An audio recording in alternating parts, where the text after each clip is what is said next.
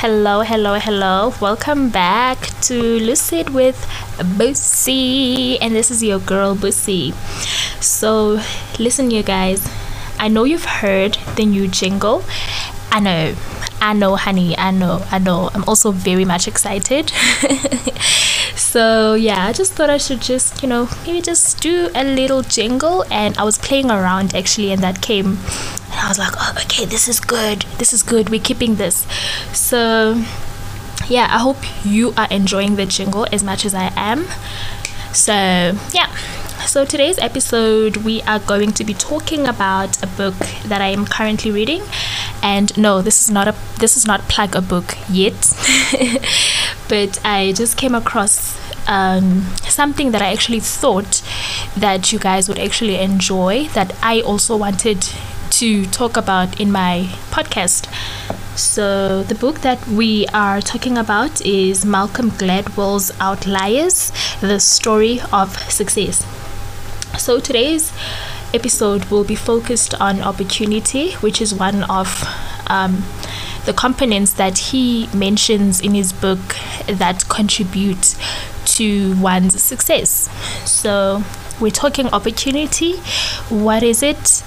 Um, how does it locate you or how do you even find it? And we will actually draw on some south african popular or celebrity um, case study if i may put it that way. So without any further ado honeys let us get into it. And yeah before we go actually please listen to this advert just for like 15 seconds. Yeah. Don't go anyway we'll be right back so let's get into this, you guys. So, Malcolm Gladwell actually explains opportunity to be preparation. So, um, he basically says that opportunity can come in different forms. So, the first form could be that it affords you time to practice, to work on your craft, to work on whatever it is that you want to achieve in your life. So he has this rule that um, it, it's it's not created by him, but he actually speaks on it that it takes approximately ten thousand hours in order for you to master whatever craft it is that you have. So, with this in mind,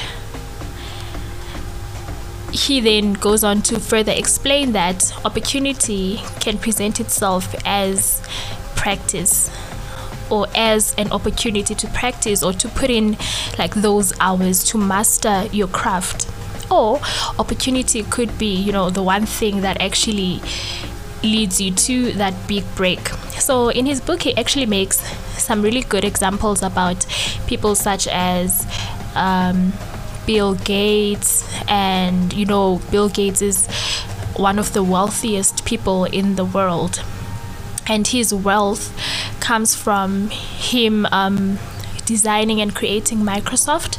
So he actually states that his first opportunity because you know one thing about malcolm he is very he's brutally honest in his book he also does touch on like privilege. Sometimes it's privilege that you cannot dodge as a human being.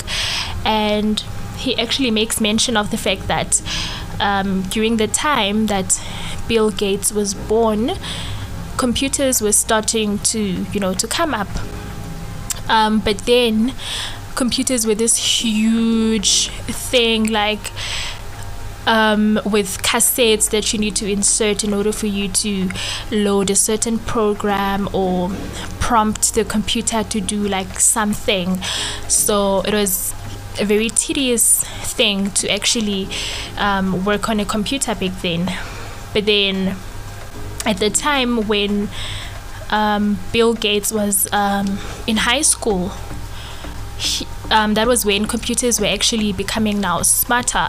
So the size of a computer was actually merged into like you know this portable thing not like really portable as laptops are but compared to what they were previously so they were a very decent size and they also um, could allow like a lot of users to actually use the computer at a given time or you know the prompts. You could you could prompt the computer to do a lot of things like a, a hundred tasks in no time you know?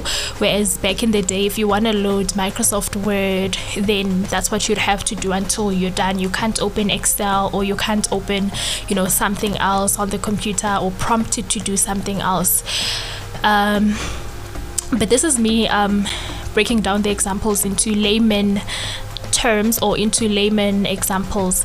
Um, but Malcolm actually talks about coding, like you know, in terms of coding, how computers were, um, how you couldn't um, code and you know enter one formula and then enter the next like immediately after that that you had to wait.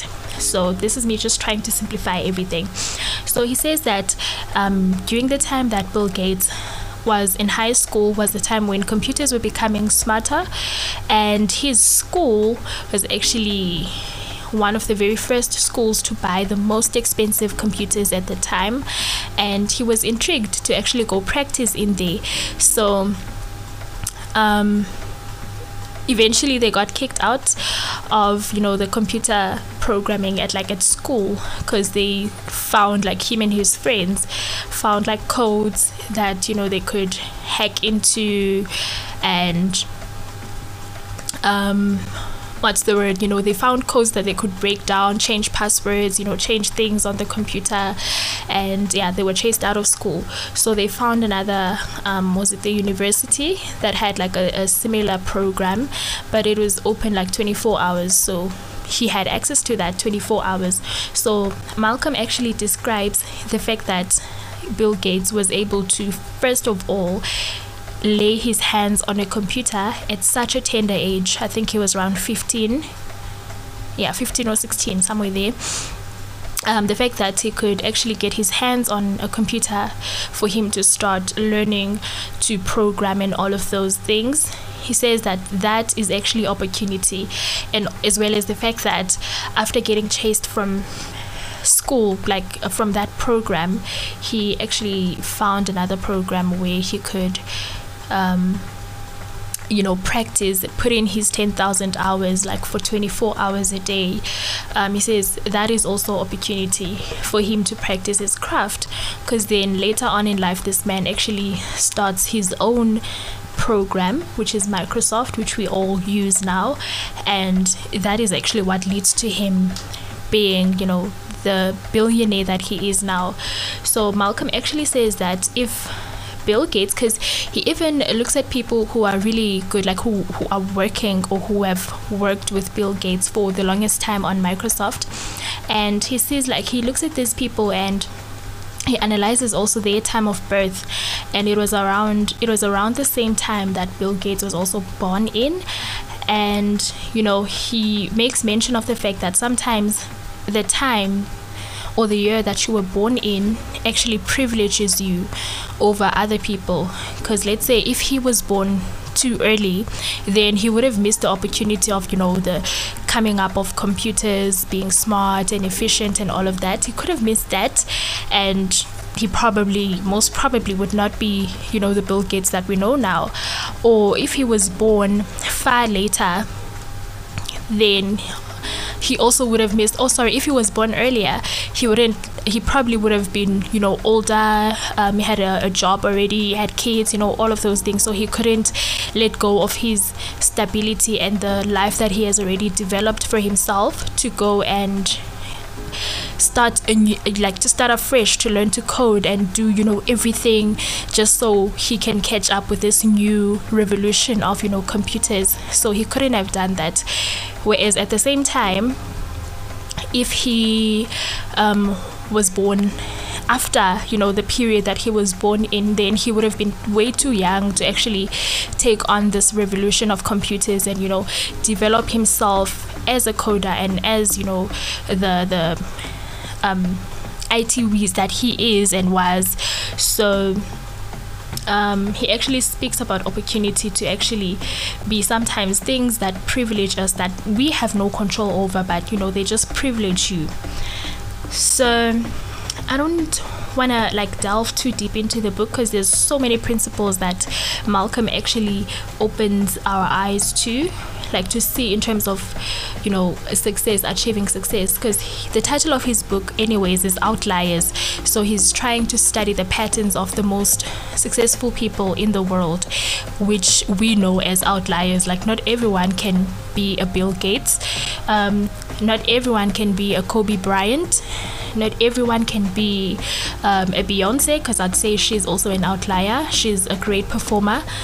Um, you know, not everyone can be that outlier. So he tries to break down some of the contributing principles to these people's successes and, you know, what led to their successes. So it's basically for the everyday human to actually understand um, how these people get to that point and if you want to um, get to that point, then you know you know what to start doing. But then obviously, as Michael um, Malcolm, sorry, states that you know sometimes you have privileges that actually are given to you naturally like you didn't even ask for them like when you were born where you were born even because that also affects um, whether or not you're going to be successful. And he actually one thing i love about um, this book actually now that i'm talking about it is the fact that malcolm doesn't downplay the fact that um, he doesn't downplay the fact that we don't exist alone. Like a man is not an island. Your success can never be a making of your own alone. Like you need people, the people around you, your environment, the opportunities that you were exposed to. Um, your your your parents, your, the people around you, that shapes you, that molds you, that um, basically contributes to the kind of person that you turn out to be. And I really love the fact that he mentions that because a lot of times when people get successful, we tend to look to them and be like, "Oh no, he did it by himself. He didn't know. He, he didn't need no one else." And that's actually a huge thing in our culture right now, where we tend to think that we don't need other people we actually tend to say this that we don't need other people, we don't need um, company, we don't need community, we can do it all by ourselves. But actually, that's not the case because every each and every successful person they never did it like on their own. They always had people behind them. They always always had a community backing them. So I really, really, really love that about Malcolm. So now that we discussed um, his ideas and his principle principles. Um, let's actually get into what kind of opportunities are available right now for people. So I will basically speak on my context, which is in South Africa, as a black young woman or as a black young person. So yeah.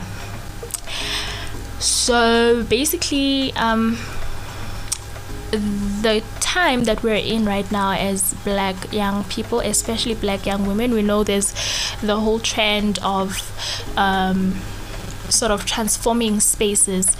Um, our democracy is quite young as South Africa, so we are basically trying to open up spaces for people who were previously disadvantaged.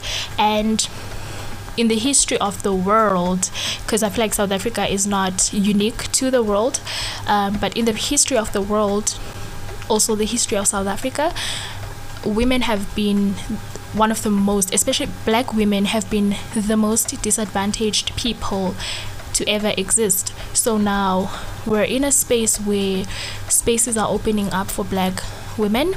We see um, black vice chancellors at universities, um, Professor Mamokgethi. Um, we see um, black CEOs coming up in corporate. Um, we see, like, you know, black women actually starting to take um, what's this to take to take up space to cement themselves in these roles that they were previously excluded from and as a black young woman in South Africa right now, that is your opportunity. That is my opportunity. That is our opportunity and it is basically something we need to actually make sure that we apply even the principles of Malcolm, the 10,000 hour principle of preparation. So, wherever we are in our lives right now, we need to ensure that whatever area we aim to go into, we practice enough. If you see yourself in broadcasting media, open a podcast, start talking about, you know, anything and everything in your channel. That is you putting in your 10,000 hours. That is you actually, you know, practicing for when that opportunity actually reaches you where you will now you know start doing that job where they will say okay now we need a black female station manager you know um, just prepare yourself for the opportunity. So that is where we currently are in south africa. And there's actually an example that i wanted to draw um, around this. So we all know like in the entertainment industry that every time an African makes a debut in American movies or Hollywood movies, rather, um, we all know that it's always in the context of slavery. You know, you're you you're the slave basically, um, and I feel like we are tired of that narrative. People in Hollywood are also tired of that narrative. Literally, everyone is tired of that narrative. So, which is why now with um, movies that are you know coming up, like for instance with Pearl Thusi I know a lot of people tend to bash her and attribute her success to her being light skinned. Yes, we cannot um, debate the fact that her being light skinned probably played a played a role in her being picked for the role that she, she, she played or for, for the jobs that she gets. But one thing we will not downplay is the fact that that girl put in the hours. She put in the hours. She was prepared for the opportunity. So yeah she actually was prepared for it, so we cannot fault her on that. Honeys, apologies for that. Um, my mic stopped recording. Um, so basically, what I was saying was that um, when Pearl Thusi landed the role in Quantico, it basically was a great opportunity for her but we definitely should not um, shy away from the fact that she put in the hours. She had been in acting roles previously um, back in South Africa. So when she landed that role, it was also um, during a time where I personally believe that Hollywood was starting to open up more to, you know, African actors and actresses because you know they were trying to move away from you know the typical an African character gets cast into these movies to portray the role of a slave or you know basically the migration of an African into America and the West. So I feel I feel like with this um, series they actually understood that it was actually time for a revolution. It was time to actually start casting African actresses and actors. Um, even for roles that are you know out of the norm you know outside of the norm because her role in quantico has nothing to do with you know slavery or you know all of those things um, she plays the daughter of a um, a, a, lawyer um, so like you know it's it's it's a very typical role that you know an American would actually get. It's not a it's not the type of a role that you know an African would would, would get, and that is why like I actually do not like it when people attribute those achievements to things such as um, it's only because she was light. Yes, they, there are some privileges that she had um, that actually allowed her to get those opportunities. The first one would be, you know, the fact that she had had like this catalog of roles that she had previously played and she was in a point where she was looking to you know play a role outside of you know Africa and South Africa and that opportunity came so basically that was um, the point of this podcast to actually just tell you guys to you know not not even tell you guys but to just remind us that we should actually make use of the opportunities that we find around us. Um, it is not a mistake that we were born during the time we were born in and more so now it is not an ex- uh, um, a mistake that you're a young woman a young adult at this time in 2021 in the country that you're living in, especially in South Africa. You know, the world is starting to open up.